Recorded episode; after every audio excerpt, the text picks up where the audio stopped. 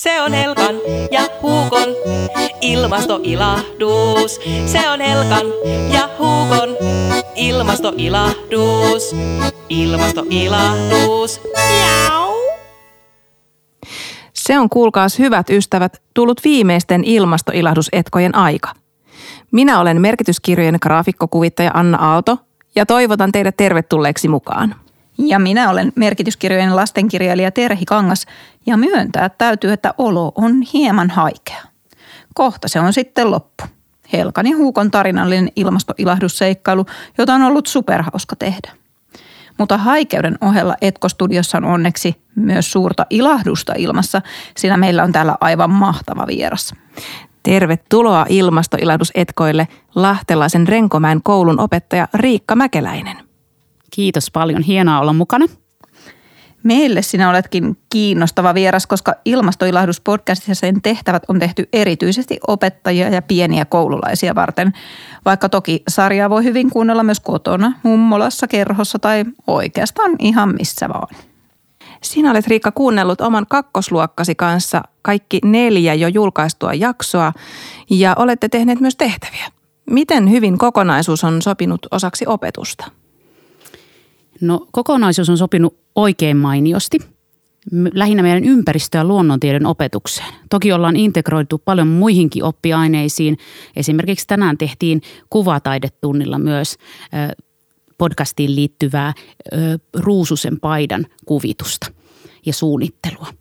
Mutta kerran viikossa ollaan tehty tehtäviä ja siitä on tullut vähän semmoinen jatkokertomustyyppinen työskentely meidän luokassa, että sitä innolla odotetaan, että milloin seuraavan kerran kuunnellaan.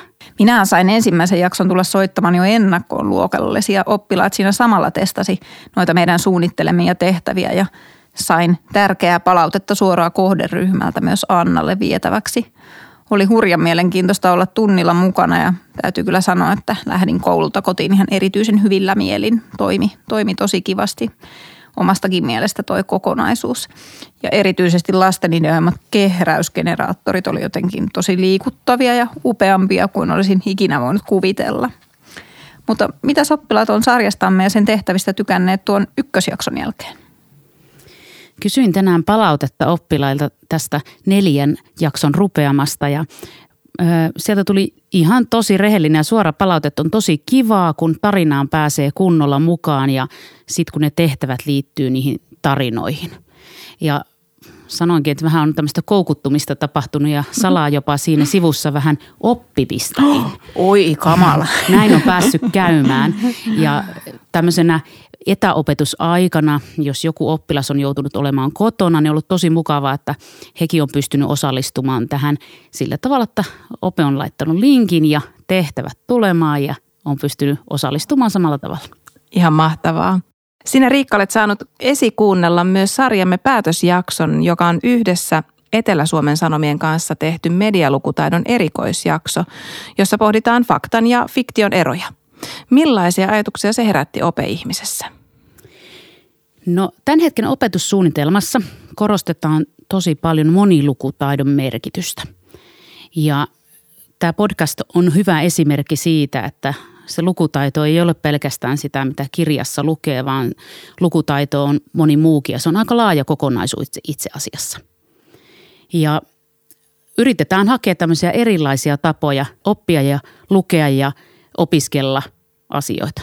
Tämä sopii siihen tosi mainiosti. No Etelä-Suomen Sanomat on jälleen alkuvuodesta mukana Uutismedian liiton vuosittain järjestämässä uutisten viikossa. Ja luvassa on silloinkin sitten uudenlaisia medialukutaitoteemaisia oppituntivinkkejä. Onko Renkomäen koulussa vietetty näitä uutisten viikkoja? Kyllä on, se kuuluu ihan meidän toimintaan ja nytkin se on jo kalenteriin merkitty.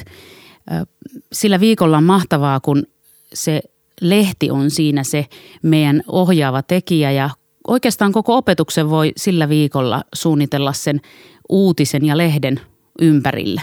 Sieltä löytää vinkkejä niin äidinkieleen kuin matikkaan, ympään ja kuvikseen, oikeastaan ihan mihin vaan. Kuulostaa todella hyvältä, niin kuin myös tarinamme päätösjakso. Tai ainakin me tekijät olemme siitä innoissamme. Rivien välissä on tärkeä muistutus siitä, että kaikkea ei kannata elämässä laskea kännykän varaan. Sähköinen laite on aina hieman arvaamaton käyttöliittymä. Toisin kuin esimerkiksi lehti tai kirja, josta ei voi koskaan lataus loppua, jos ei lukijasta lopu lataus. Podcast on alustana kyllä siitä hurjan kiva, että tarinat säilyy siellä aina. Ei tarvitse olla laitteen äärellä tiettyyn aikaan, vaan jaksoja voi kuunnella ihan omassa tahdissa ja aikataulussa. Näihin sanoihin onkin oikeastaan hyvä päättää vihoon viimeinen Etko-studiomme. Toivottavasti olette viihtyneet sarjamme parissa ja vielä päätösjaksokin tuo muutaman yllätyksen tarinaan. Siispä ilon kautta kohti kestävää tulevaisuutta. Heippa hei ja ylämau. Se on Helkan ja Huukon ilmastoilahdus. Se on Helkan ja Huukon ilmastoilahdus. Ei kannata nyt voivotella, mieluummin toimia. Voit ympäristöpinkit parhaat meiltä poimia. Se on Helkan ja Huukon ilmastoilahdus. Se on Helkan ja Huukon ilmastoilahdus. Ilmastoilahdus. Miau.